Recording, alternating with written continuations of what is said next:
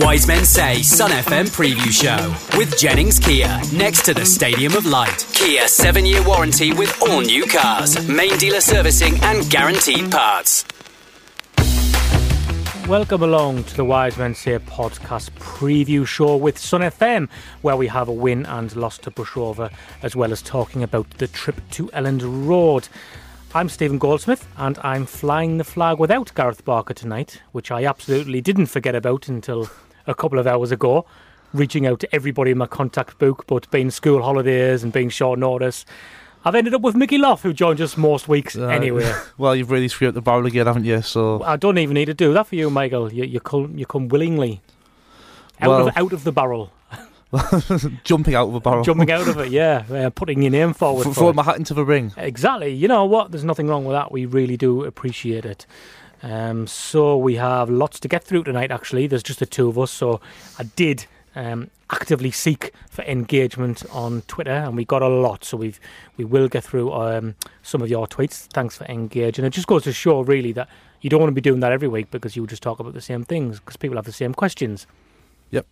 Am I talking? Am I talking you around here into thinking that I'm organised? Um, not really. No? Okay. I mean, you have uh, lifted the lid a little bit earlier, where you admitted that we were scrambling around for guests for about two or three hours this afternoon. So. Mm, no, it's scrambling around, like texting some people. Uh, if, if you want to call it. I'm using like transfer deadline day kind of lingo. Well, like, like, I, I kind of do understand what managers might go through when they get knocked back by players, because um, I just kept getting no, no, no, no, so no. So were, were you never leading the race to sign anybody this afternoon? Didn't seem no. like it. Didn't seem like nah. it. Uh, we've got Chris Coleman to hear from tonight as well, um, so that should thicken out things as well. But we well, we've got two games to talk about, um, three if you including the upcoming game against Leeds, but we've got two to review and want to preview. Uh, I just want to read an email out that we received midweek. Uh, it goes like this. Gents, love your podcast. Like the shout out about Australians damaging the ball. That's a reference to cricket, Michael, that is. Yep. Yeah. I, I, I, I'm a big cricket fan. I know you are, yeah. Mate. I know you are. um, I think the back four have been doing that every game. As an Australian-born Sunderland supporter, there are three of us. One is a sports broadcaster, David Schwartz, who I googled after this.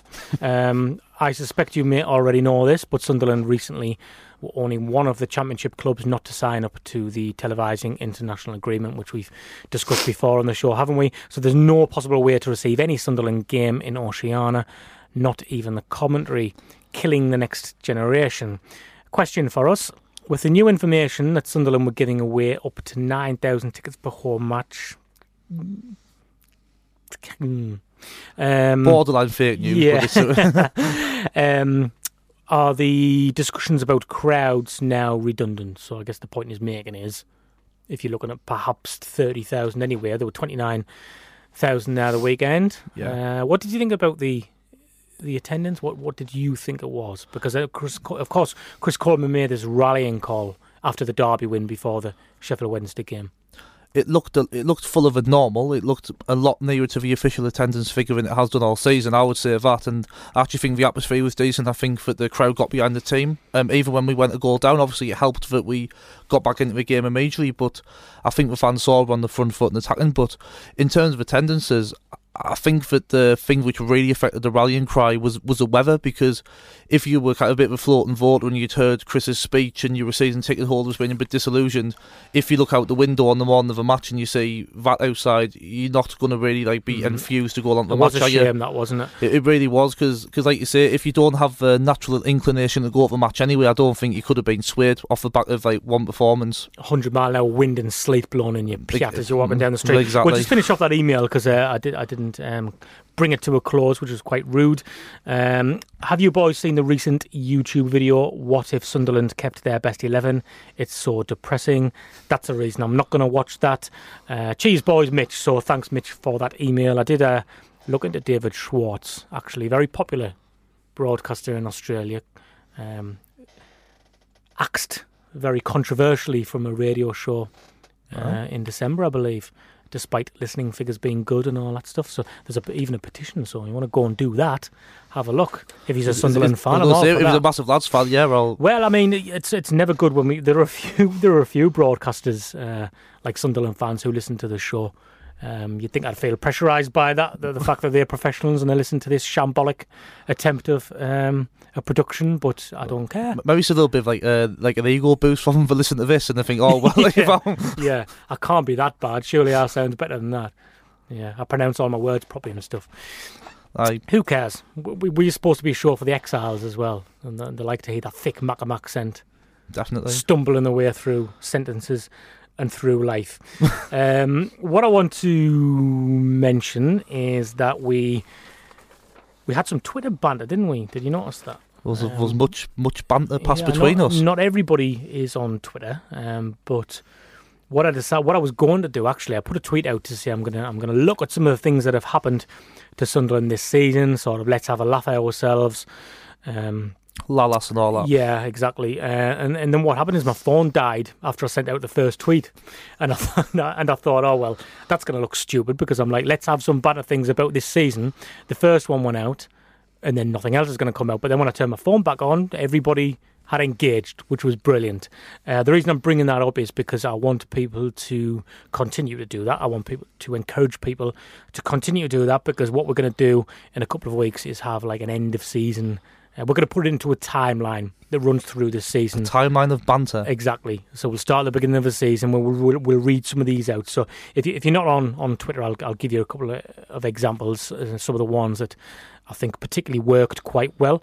Um, we started the thread by saying twenty-six-year-old multi-millionaire footballer Jack Rodwell saying that him tearing his contract up would leave him jobless. Uh, Jake Clark-Salter getting sent off and suspended for three matches, returning and then getting sent off again and suspended for two further games. Uh, Sunderland's Twitter account still having a pumpkin emoji in their username when they announced Grayson's sacking because it was Halloween. Losing five nil at home to Celtic to celebrate twenty years at the Stadium of Light. Jimmy White presenting the trophy and Darren Gibson turning up steaming at a wedding afterwards. Nottingham Forest sacking their entire coaching staff after we beat them one nil with our own shot, and it continues like that. And what we'll try and do is we'll put some we'll put a timeline on it. If you can continue, just go on to Twitter um, and send in some of those. Obviously we do get some uh, duplicates in there, but we're going to patent that idea right now, and we're going to do that in a couple of weeks, and we're going to uh, look at Sunderland's season from start to finish. Uh, did you see the players were out today? Or not out, but they were Um, visiting the under nines. They went to Caterpillar last week, didn't they? Yeah. And they met new recruits from the under nine academy side today, taking measures to build confidence to new levels, aren't they? Organising a game against well, the under nines. R- rumours have got B three one, so well, I'm not exactly. sure how well the, that The result is. wasn't published by the media team, and I think that speaks volume. They probably did lose well, that game. Just before we go on to that, wasn't there a... a story going around under Laurie McMenemy? We had a training session down the beach that I wrote to give him something a little bit different, and we went one nil down to a set of corners because yes. we were doing shape work, and then went to play back the keeper and it bobbled off a corner into the goal. Yep, Gordon Armstrong tells a story, and it was when um, Laurie McMenemy, we were losing under him, and he said oh. something like, we're even beating ourselves here, lads, because um, the ball cannoned off the corner and went past the keeper at nil nil. So that was the first well, goal. Well, at the least game. There's a little bit of dignity losing to actual human beings, no matter how young they are, I guess. Yeah, well, did you see the penalty the young kid took I, at I, Camp? I, I tell you what, I think even if he dived, you'd have been struggling there. It was a brilliant strike. I'm expecting to see this young kid fast-tracked into the side, or certainly Get, blogs pop up saying that he should be included. Get the kids in, I mean... Exactly. I mean, hopefully we'll be able to, like, be play, like, play as him on FIFA in the near future. We can all look at his rate and then predict, like, where he'll be in five years' time and stuff, so be worth keeping an eye on.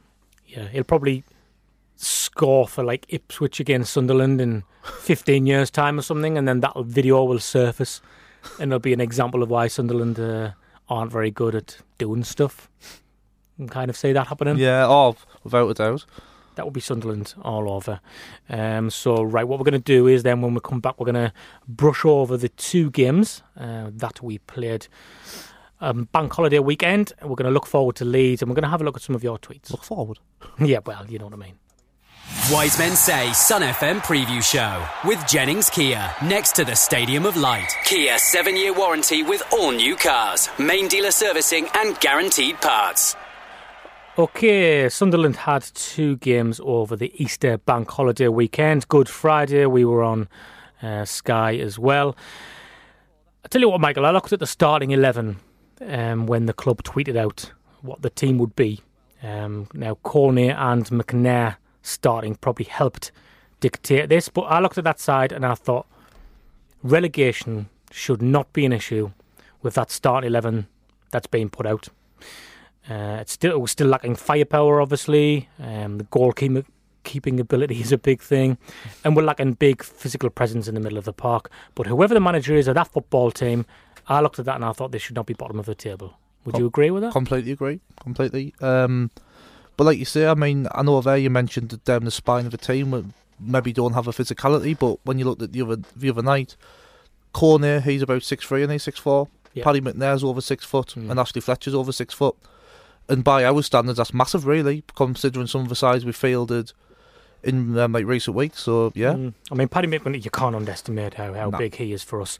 Um, but the, the result itself, we did see this last season as well, didn't we? When we went to Crystal Palace and won four nil, um, where it give people a glimmer of hope, didn't it? Then thinking, you know, nah. there's a chance here. You know, yeah. if if this has all come together, that's all it can take one week. Look at Birmingham, for example; it's clicked for them. I think it's slightly different in this scenario because the Palace result actually came in February last year, mm. and I think at that sort of stage we were only a couple of points off getting out anywhere. So I think at that stage the Palace game, although it was a massive, well, it should have been a massive morale boost, I don't think it was quite as significant as the result on Friday because we all went into the game and we looked at how other results had gone, and you did look at it and you thought, right, this is absolutely last chance saloon. We must win tonight, and um, and yeah, we went there and. It sh- uh, and again, it should have been a massive confidence boost because what impressed me about Friday's performance was we did the other team to Derby, sorry, what other teams have done to us all season. We weren't necessarily fantastic. I think we played well. But what we did, I've talked on the show again and again, I've bored people silly about moments in games. And on Friday, all the big moments we executed perfectly. So obviously, we got a bit of good fortune with the first goal from George Honeyman. But how many times have we not had a shot mm. in that situation and not took it on? Ashley Fletcher, he missed a couple of easier chances, but he took his goal brilliantly and he capitalised on an error, which is what you've got to do. Obviously, we've got the penalty for the third goal, and then um, John O'Shea, in fairness, he was alive in the six-yard box, mm. and, he, and he, he took it better than most of our strikers this season. To so. a football fan watching that game in isolation, they don't think they're looking at, you know, I, I mean, I know Derby out of form. I, um, I would suggest and, and, two mid-table sides, I would mm. say, on Friday, looking at that. Mm. Which makes the whole thing more depressing, doesn't oh, it? Because it just, it just shows that there's something gone on drastically, um, but you know, behind the scenes that that, that makes it so. Um, before we move on, just to the Sheffield Wednesday game, because I think we're going to get more out of that because that that brought up some of the things we've been talking about week after week. Um, we've slagged Fletcher off. You touched on it there. Credit for his performance Friday. It wouldn't be fair if we didn't do that. Oh yeah, he, he was really good, as I say. I mean, he had that volley at um, just before half time, and the technique was awful. To be honest with you, he should have hit that like. He should have hit that as like a more side volley rather than trying to hit it straight on like he did. But ov- overall, he was really good. He held the ball up brilliantly. Obviously, he took his goal well, and it was just about a complete centre-forward display, I would argue, on Friday. So, yeah, absolutely credit where credit's due. Okay, didn't quite replicate it uh, against Sheffield Wednesday. He looked better than he, than, than he has been definitely. in recent weeks. Still frustrating in some levels, but again, this is a young player we've got on loan, you know. I, I think it was. His, I think his work rate was much improved on um, Monday. Mine, I thought he got himself around the pitch a lot more. Extra spring in his step. Yeah, he did. Yeah, definitely. Hmm. Um, the manager made a rallying call. We've we've touched upon that. Um, I'd, I agree with you. I think there were more fans there than there have been. Um, I would suggest it was quite close to the twenty-nine thousand that, yeah. that it said. I think the probability is, uh, and I can speak anecdotally about people I know, the majority of those who came back were probably season ticket holders who've been staying away. I would absolutely agree with that, yeah. More than five thousand people reading Chris Coleman's letter, open letter, and then rushing to the ticket office to go and buy a ticket. No, no, I, I think um, especially not at twenty-five pounds a pop. I'm not having a massive cut the price instructive. He is, he is, he's having a cut, yeah.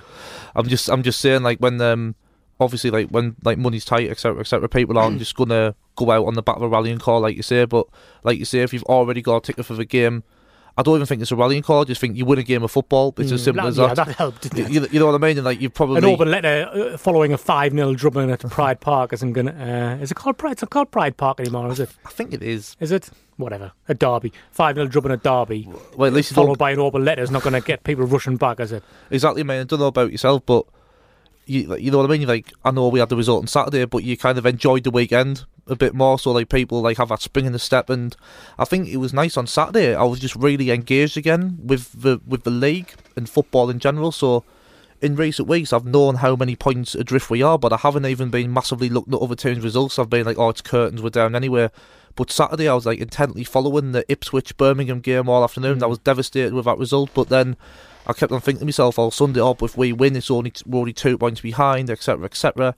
And and on, on Monday, I had all the emotions and feelings that you kind of are supposed to have as a football fan. So going to the game, I felt really nervous. I felt like tense. I, you know what I mean? And like, I wasn't just going out of habit. I was actually really kind of like looking forward to it. And then obviously we all know what happened and, next. But this would happen, wouldn't it? If if they could put some results together. And oh, exactly. Like, like you, a lot of people I know came away from the Sheffield Wednesday game th- feeling genuinely gutted. I and said, I absolutely feel devastated. Where previously they were almost immune to that or numb to the to the pain because the players have been thrown the towel in. Uh-huh. They, they absolutely have. Whatever Coleman or anybody says, there have been some games they've thrown the towel in and they've been cowards at yep. times. Uh-huh.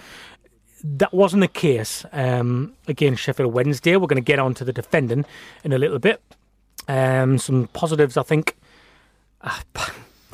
People are going to think I'm like related to Paddy McNair, I think, but I mean, he controlled the game first half, yep. I thought, dictated things, ran out of steam second, understandable, um, and it got me annoyed thinking about Rodwell again, um, because we talk about the lack of physicality, and it's a fair point. Sheffield Wednesday had some big boys in the middle of the park. Ultimately won them the game, in my yeah. opinion. Well, McNair and Rodwell should just be better than just about anything that league Yeah, has to offer. I mean, yeah, because McNair. I mean, let's make no balls about it. He's a good player, Paddy McNair. Like he, um, he played um, in the Manchester Derby, didn't he, under Louis van Gaal? So, like, I know you can say what you want about Van Gaal, but you know what I mean. He, he played there for a reason. He he got some like good minutes as well playing for Man United. You don't get that if you're a bad player.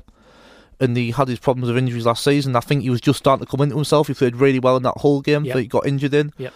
And I think we were just starting to see him putting his own stamp on things. And then this season, again, he's had a really frustrating season with injuries. But I think you talked there about Rodwell and McNair. At least when McNair plays, he gives one hundred percent and he shows and he, and he takes ownership of games. I mean, I've talked before about effort. And I think there's a difference between the kind of like Lee Cattermole sort of effort where you run around like a bit of a blue-ass fly. And then you've got um, the, um, the effort that Paddy McNair's been putting in where you step up to the plate, you want the ball, you're showing for the ball. And for me, that's the best way you can channel it. Mm-hmm. Yeah, I, yeah, and and we've spoke lots of times about how if we had a better keeper, we, we would be in a better position. But even factoring in how bad our keepers have been, I think if McNair's fit all season and Watmore's fit all season, Sunderland are probably seven points better off at least. Um, a degree of sympathy as well, I think, um, with the way things materialise in terms of decisions from the referee. Um, at one one, when they scored their second, it was never a foul for a free kick, in my opinion. No. I haven't seen it back, would you agree? I'm the same, I haven't seen it, it was back. Was a boy who, who went across and he knew what he was doing and he played yeah. for the free kick and he went my, down. My instinct was it wasn't a free kick. Yeah, the ref has bought it. Um, and then when it was level, we should have had a blatant... No, sorry, when we were two one down, we should have had a blatant penalty. Cattermole hits the inside of the post. And um, then we should have had a blatant penalty. That would be a second yellow for Bannan. He goes off. There was also a time when I thought Steele, uh, Steele to be not Steele, Camp to be fair, somebody who was marketed as somebody who's quite streetwise and, and, and been around the block and be good to have around the defence and, and the dressing room. There was a stage when he um, kept the ball in, yeah. um, prevented it from going behind for a corner, and Barry Bannan was clearly agitated, and he ran, and you could see he's going to he's going to charge the keeper here. And he nudged into Camp. If Camp goes down, that's a second yellow card, and that's yep. that's a sending off as well. Mm-hmm. So there are little things like that. And then also with Lee Camp was a back pass incident where the... What did you think of that? Well, I mean, I'm like I'm a goalkeeper. Like when I was younger, I played like a fairly decent standard. Like nothing, obviously, like brilliant, but. And I don't actually think there's anything wrong with Camp looked at the referee and asking the question. Yeah. Because I would do. What that did the referee say? Well, evidently, well, he said he can pick it up. Didn't, didn't he? Look like it did to me. Well. Because I was behind the goal and I saw yeah. Camp ask the ref. So because I saw Camp ask the ref, I looked at the ref. Right. It looked to me like the ref was nodding his head, if I'm being honest. Right, so I, I'm in the I'm the south stand, so right. when you say that, you think he's nodding the head saying saying that you, you can't... Can, you can pick it up. You can pick it up. And yeah. I think, I, I yeah, think yeah, he just that's, panicked. That's what I was saying to you. Oh, right, okay, sorry. Yeah, because that's what I've heard from people like yourself who've been right, in the sorry. north stand. Okay, yeah.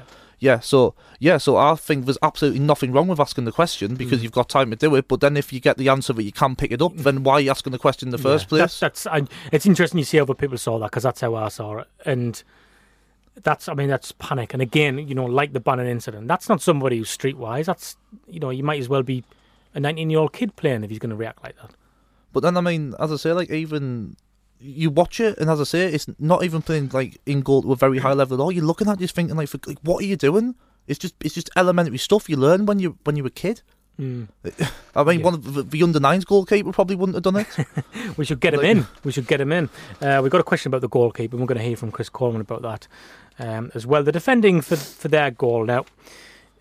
We've seen us defend like this all season. I think what what I find is interesting is when people say, what's Coleman doing with the defence? How's he drilling the defence? He was an international defender, remember. Kit Simons was an international defender.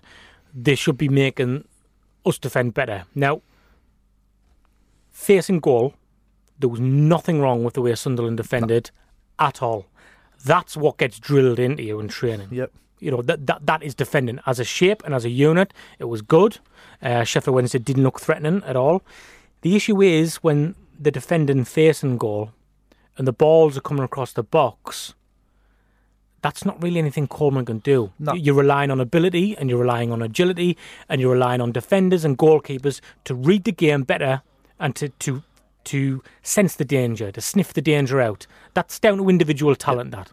I'm sure if you if you watch Sunderland's training sessions from Monday to Fridays and you looked at the shirt work that Chris Coleman did with the players, you probably would come away looking really impressed. Obviously, I don't know that for a fact, but you probably would. But then, you say on a Saturday it transpires, like you say, they can't deal with balls in the box, and like you say, I don't think that's a coaching issue at all. It's not. Because it's like you say, it's taking collective and individual responsibility, and I think, again, that comes from the back. I, I'm not pinning everything on the goalkeepers, but you know yourself from playing football, if you're not confident in your goalkeeper and it just spreads throughout the team, it's like a virus, and, yeah. you, and you can't really stop the spread of it. And club, clubs will be looking at that now, saying just put the ball in the box. Yep, yep. It mean, doesn't even have to be a good delivery. But, it wasn't but, even a good delivery. And then, but again, it's a lack of physicality and a lack of height, because Nahui, he, I know he's had a good run of form lately, but he's not the most technically gifted footballer in the world, not particularly mobile, not particularly quick. Well, he gave our defenders a torrid afternoon just because he's a, his physicality, and he's, he's like a big lad, you know what I mean? Do you think it was... I mean, because I've just said I thought we defended well there. Uh, For the majority of the game, you disagree? You think he, he gave our defenders a torrid time? I just, I, it's like you say. I think it was every time they got the ball and around the box, you kind of had that anxiety that they were going to score. I thought I, they, I thought they dealt with it though, personally. They did, but then, like you say, but I think every goal probably came from like a, a mistake mm. at the back where we weren't tight enough and we allowed Nahui to get in there. And mm. I agree with you. Kind of the defensive shape was fine, but as I say, it's reacting to stuff when it happens. And like I know I keep banging on about it, but moments. If if we again, if we execute things correctly on Monday and the key moments in the game go out where we win the game, or at least get a draw. You you just got to, you know, Wilson and, and, and, and Camp, I would say, the most culpable way. You've just got to, Camp's got to come and clear, just clear, take people out and clear it and make it his. And Wilson's got to do better sensing that danger behind yep. him. He's He's got to deal with that better. And, and that's something that's, maybe O'Shea and Wilson, there's only so much you can do because they don't have the legs for it. And agility comes into it, unfortunately, yeah. and you know it's probably not even their fault. It's just a lack of, not even a lack of ability, but a lack of agility, I would say, yeah. because the, you know the le- they don't have the legs that they used to. I'm sure he would argue with me and say, "Well, I did actually sniff the danger. I knew where it was. I just couldn't, I couldn't get there to do anything about it." Would yeah. be what he would say. I mean, I never thought I would say it because I'm not his biggest fan in any way, shape, or form. But Corny was an absolutely huge yeah. miss at the weekend. One, because of obviously the physical aspects which we were talking about earlier, which is one of his biggest strengths. Obviously, his like height and his presence. But then also, I think, like you say, he'd be a bit more agile. He would be able to like sense that danger a bit more. And I think, like defensively, he would have helped us massively. Corny. Paddy I mean, played. We were talking about that when the game was on. Actually, saying, "God, can you remember under Allardyce towards the end when Corny and Kabul?" And I was just like, "Thou shall not pass." And less like, than two yeah, years ago, and what what you would give for that now? Because you can have good shape, but you need, you know, you do need defenders with that ability to to stop, don't you? Um, was the part of your disappointment because you were getting the sense or the realization that we're playing all right, but it's not good when they're just not good enough? Would you say? Um, I think it was they're doing just, the best, but they're just not good enough. Yeah, yeah. I think it's just a realisation as well that we've commented so many times. I think that once the slightest thing goes wrong, I just don't think we're capable of reacting. I mean, yeah, I think we reacted well to going behind for once. We got the goal straight away, mm. and then we could have had the penalty, and um, obviously Cattermole's um, shot. But in general, when we, like you say, we've executed game plans before, but when something happens in the game and knock us off that game plan, then we never, I don't think we ever looked like really winning the game on Saturday once they went ahead. I mean, obviously we got back to one one, but like you say, every time they start to have a little bit of possession and control the game a little bit, you were just, you were just kind of almost waiting for them to get a goal, which was... Say hello to a new era of mental health care. Cerebral is here to help you achieve your mental wellness goals with professional therapy and medication management support. one hundred percent online.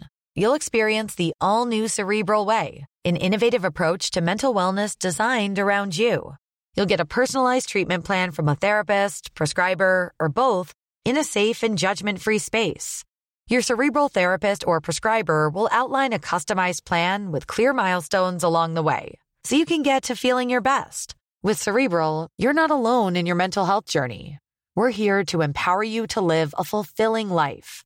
So take that first step towards a brighter future and sign up today at Cerebral.com slash podcast and use code ACAST to get fifteen percent off your first month. Offer only valid on monthly plans. Other exclusions may apply. Offer ends July thirty-first, twenty twenty-four. See site for details. Disappointing. Well, we're certainly going to keep conceding goals like that. Um, that, go- that goes without saying. Uh, what we'll do is when we come back, um, we will take a look at your tweets, answer your questions, and we're going to hear from Chris Coleman. Wise Men Say Sun F M Preview Show with Jennings Mazda next to the Stadium of Light. Discover the perfect ride with sales, main dealer servicing and guaranteed parts.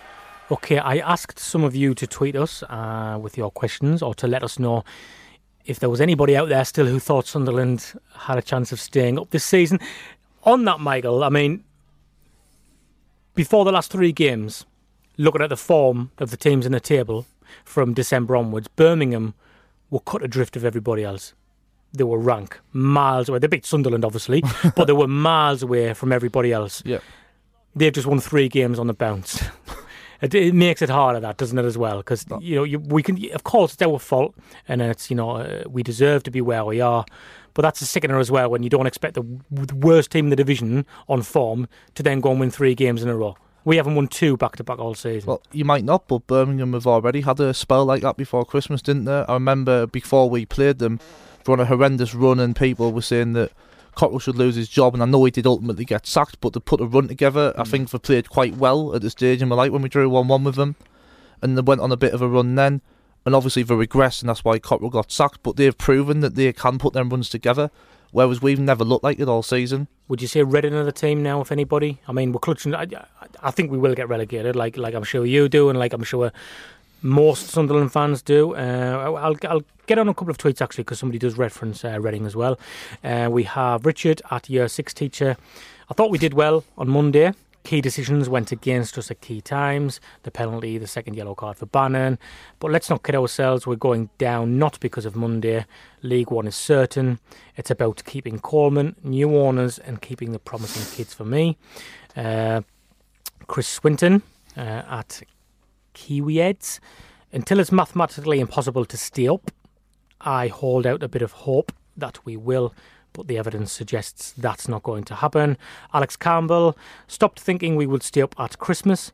Want to know who and how we will get rid of the dross, given only a lunatic would buy some of our squad, and who from the under twenty-threes should we focus on for League One in August. Christopher Scott, if we can win the next two, I suspect we go into the Reading game with a chance to go above them, but it's self-evident there's no realistic reason to think we will. Say, I'm not sure about that. I said to you before we come in, I think we'll get a result on Saturday against Leeds, which, got... which will come in now, and then we've got a chance. It's Norwich after that at home. Yeah. Which, because the way Norwich play, they're not a big physical team who get the ball in the box. I think that would suit us, to be honest, as well, the high intensity. It would be Sunderland to win those two games, rein us all back in, Reading to go and lose a couple, and then for us to go to Reading and lose like three nil or four nil. That would be That would be typical of Sunderland, wouldn't it? You're going to have me leaving the studio, I think we can steal. What are you talking there? And we just need to get Proctor back in, talk us all into it. I'm sure he thinks we can steal.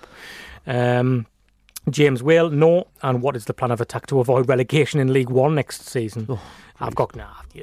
Even if we didn't spend a penny, I've got confidence our kids are better than most of the sides in League One.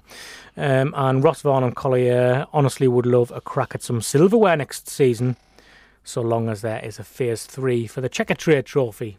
Good bit of banter there. Aye, Chelsea under twenty-threes in the final. Mm. Jay Clark Salt gets a winner for Chelsea under twenty-threes, last minute. I'd love to know if Northumbria Police are going to have a word with the organisers. Aye, make sure we didn't play the Mags. Advise that that game can't happen. I'm being serious. I, honestly, I, don't, I, I, I don't know how that would play out, that game, because I can see that game being played at the Stadium of Light, and I don't know if I would go. Exactly. I don't know. I think people would um, boycott it. I, I would. I mean, because mm. it's one of them. We literally could not win that match, because if we won and did anything other than polite applause, then it would be seen as obsessed and really sad. But then if it was um, if it was a low crowd there, it would be empty seats, empty seats. Mm. But then if like there was a big crowd there, we'd get this obsessed S M B, isn't it? So. Mm. No, I agree. It's, it's just there's, there's no there's no outcome from that fixture what would make Sunderland. Or Sunderland fans look good. And as well, how would our how would our social media team try and build that game? It can't happen. It can't happen. I, I'm telling you, it can't. And I'd be surprised if the police and the club have already um, haven't already had discussions about it as well. Um, right. So those are the tweets on staying up. Just to confirm, Michael, you don't think there's any chance of us staying up now? No. No. No. There you go. One word. All we need. um, right. Okay. So we have Mister Horizon one oh one. Hopefully, once relegation is confirmed, Chris Coleman will not buy players who he's getting rid of again and play the youngsters. The games won't matter anymore. It would be valuable game time for some who would probably do a job in League One. It's a very popular opinion, that one. It is, it? But I'll be interested to know who they mean when they talk about these young players, because when you look at how many young players we already have involved... I think it means so Fletcher doesn't play again... Um, Ajaria, who hasn't been starting in the last couple anyway, doesn't play again. Yeah. And you focus on Robson, um, Madger, Zorro, people who are definitely going to no, be. I, I, I don't disagree with that at all. Not at all. I'm just, I'm just a bit wary when people talk about like, um, oh, they give a lot of the under twenty-threes a chance, because I, I look at I look at under twenty-threes and I think, right, who is ready to step up to the plate amongst them? I'm not convinced it is that many people.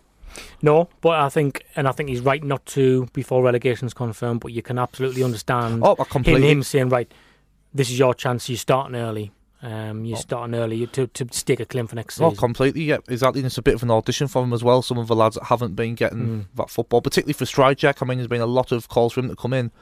So if Stryjek did come in when it doesn't matter, then that, that would be probably a real good chance to get like a fair assessment of his ability playing like upper level. Because I've seen him quite a lot for the twenty-three Stryjek, and I, I do rate him to a certain degree, but I think he's got I think he's got a mistake in him, and I just think in the environment that we're in now, if he made a mistake, he might get a little bit of a pass because he's a kid. But I just think there's that much frustration around him in it. I just think it could really destroy his confidence. And when you're a keeper, you tend to, even if you concede a goal, it's not your fault. You tend to absolutely batter yourself afterwards. And I just I just think the environment for Stryjek coming through right now just isn't there. I just no, you know, I haven't seen him as much as you, but I've, I've, you know, he looks okay. But I. I don't think he's better, unfortunately, than what we've got. Chris Coleman, was, Chris Coleman was asked about that. Lee Camp and Jason Steele, and of course they've both been playing and been up and down for, for the pair of them, and they've had their critics, but um, they're way more experienced than Max.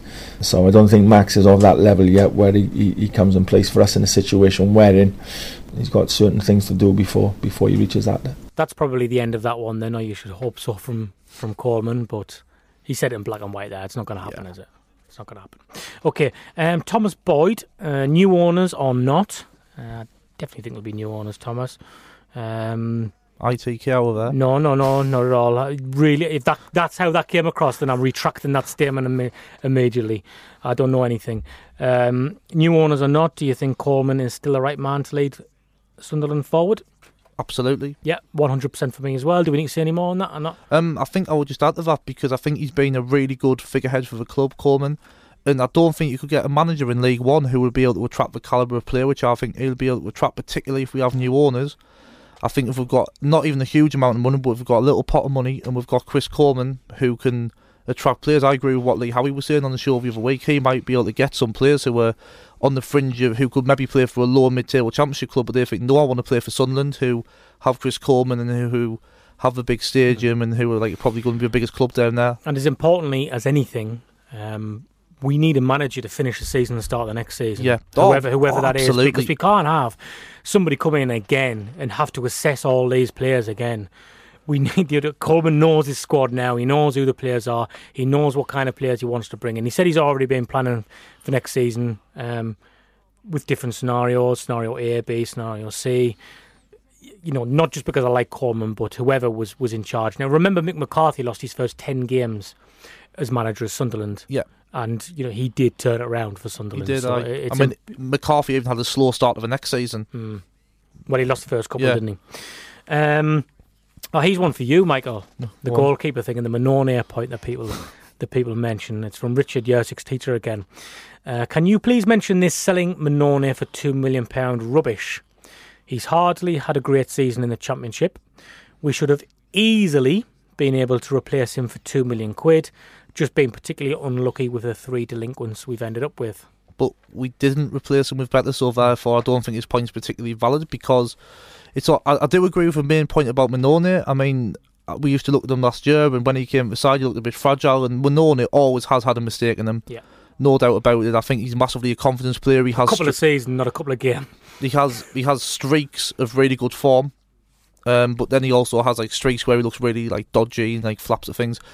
But I don't think it's bad luck that we've got three bad goalkeepers. There's like scouting and recruitment, which we haven't executed properly, and that and that is why we're going to get relegated again, because there's been no there's been no plan. We've just looked and gone, right, Jason Steele, five hundred grand, right, we'll have him. Robin Wright is on a free, we'll have him, and we've just kind of hoped that they're going to be the answer. There's been no. Kind I'd love of... to think Grayson actually did say it like that as well. Right, okay, we'll have him. Just sitting down, looking at like a list of players' names. Uh, the Steele thing's bizarre, and that, that's on Grayson. That is.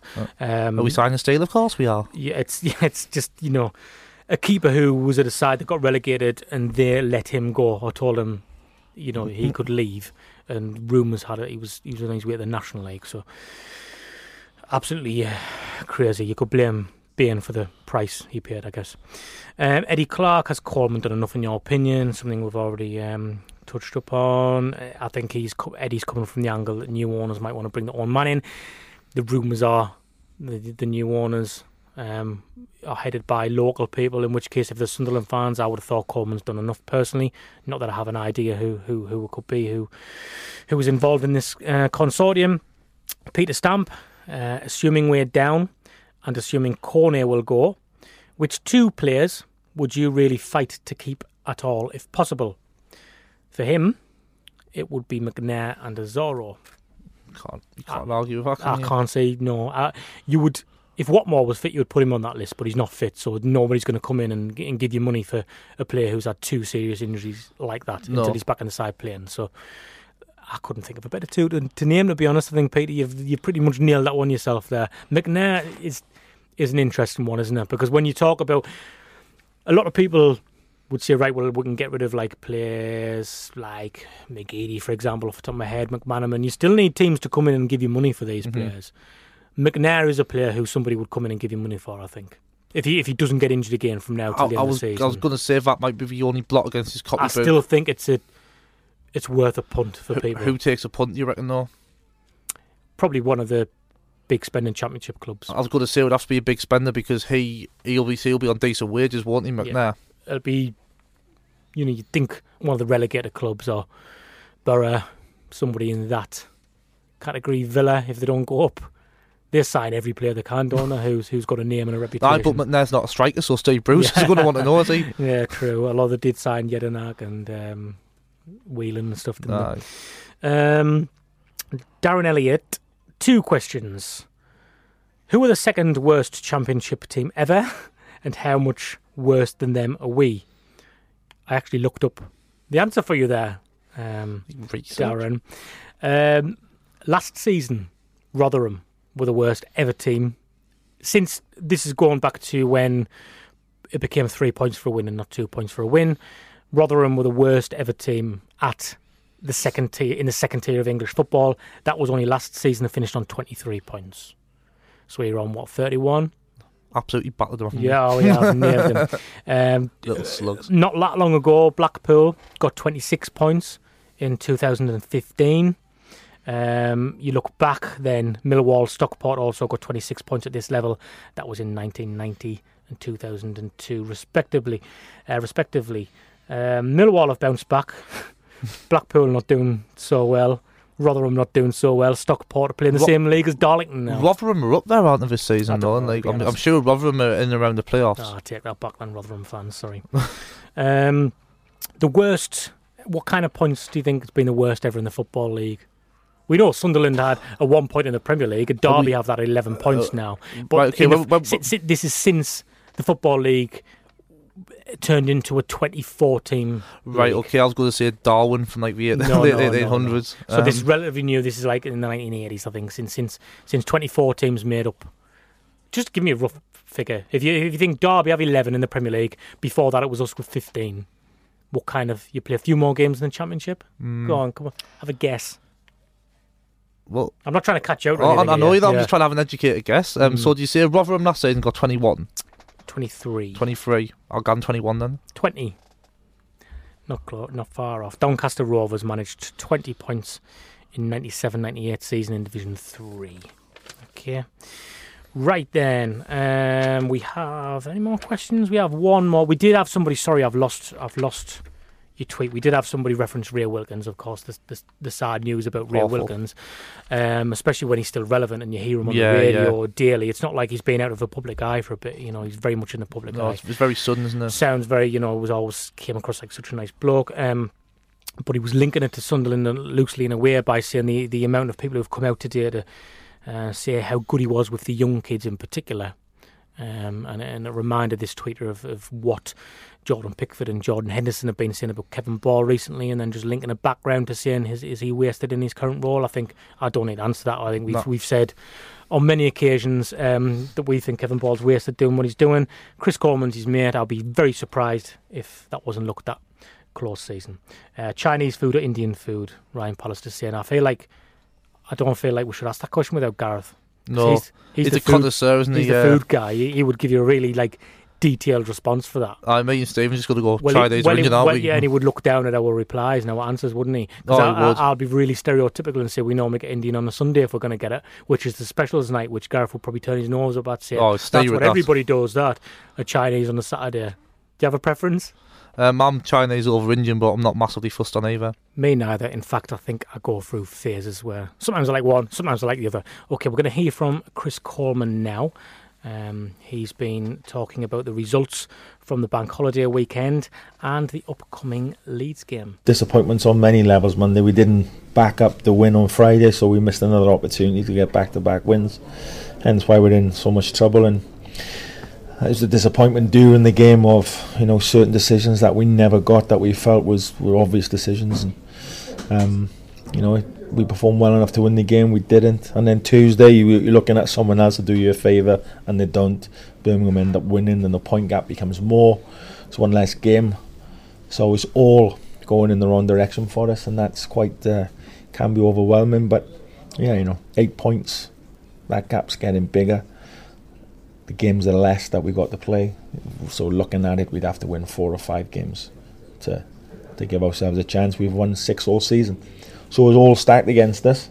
Nevertheless, um, we still got a job to do. You know, we still got to go into the, and until it's f- final and someone says you, you, that's it. You know, we've we've just got to. The last two games we've gone out to win the games. We said we'll take we'll take the consequences. We've got to go and try and win the game, um, and we've got to do that on Saturday against Leeds. Who have been having a tough time themselves. Um, I've just said, you know, if we come back from Leeds with a point, normally you say that's that's good, you know, but it won't be. We've got to get three points. We've got to go there to win the game, and that's that's that's the uh, that'll be the message to the players as well. Okay, quickly, because I want to go out on Chris Coleman actually, Michael. Um, like you're saying, we've we've played okay the last two games.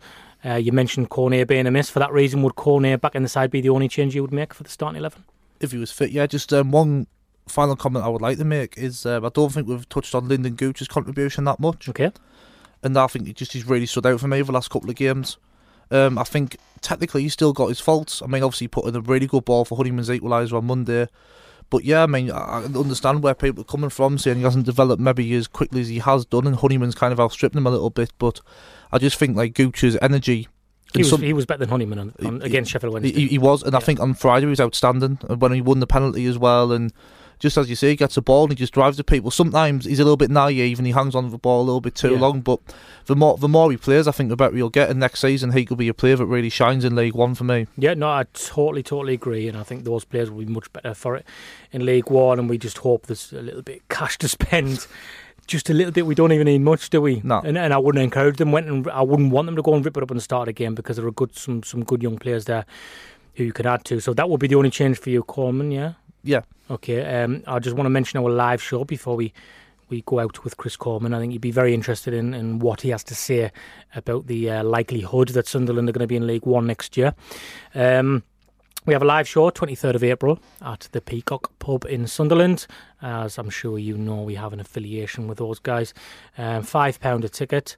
Uh, they're selling, going, going along quite nicely. And there's normally a, a last-ditch uh, rush for those tickets in the week leading up to it. They all go.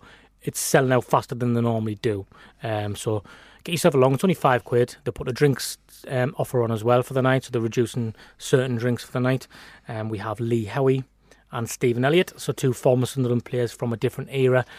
Both live in the area, um, both very passionate about yep. Sunderland, um, both speak very well about Sunderland. So go on to our website to see how you can do that, which is, of course, wise men say dot co dot U K. Right, Chris Coleman has always said that uh, he thinks we'll stay up. He keeps reiterating that point. But he has been speaking today about the dreaded happening for Sunderland, and this is kind of where we should all be. Um, this this should be all of our take on this situation. If we drop, the very least we can say, right, let's we can start again from from here, or from there or there, and that could be a big positive in the long run. That could be a positive. Um, of course, in the short in the short term, it's it's negative because you you suffer in that feeling of. It's like a disastrous relegation, you know, and it's back-to-backs, and that's always tough. But in the long run, it may not be the worst thing that happens to the club. We don't want it to happen. Of course we don't. We want to we want to build from the championship. Um, if the worst comes to the worst, it may not be the, the worst thing in the long run. Yeah, it'll, it's, it hurts everybody in the short term because we're all we're all a part of a failure. But in order to build something, you know, sometimes you got to go there to come back again, and We, we'll have to wait and see, but um, if you look at Wolves, you look at Blackburn and clubs like this, Southampton have done it. They've dropped, cleaned everything out, and then started again. Uh, and you know they've had good results from doing that. So it's just the experience is not very nice if it's going to happen to us, and we're all going through it. Uh, but it's not happened yet. The odds are stacked against us, but it's not happened yet. There's, you know, there's there's still a chance. It's against us, of course, but. Uh, We've got to wait and see. Wise Men Say Sun F M Preview Show with Jennings Mazda next to the Stadium of Light. Discover the perfect ride with sales, main dealer servicing and guaranteed parts.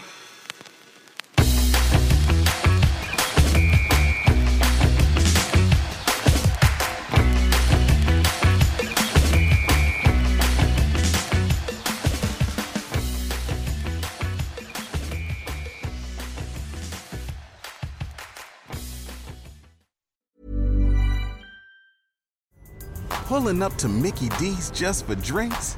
Oh yeah, that's me. Nothing extra, just perfection and a straw. Coming in hot for the coldest cups on the block. Because there are drinks. Then there are drinks from McDonald's. Mix things up with any size lemonade or sweet tea for one dollar and forty-nine cents. Perfect with our classic fries. Price and participation may vary. Cannot be combined with any other offer. Ba-da-ba-ba-ba.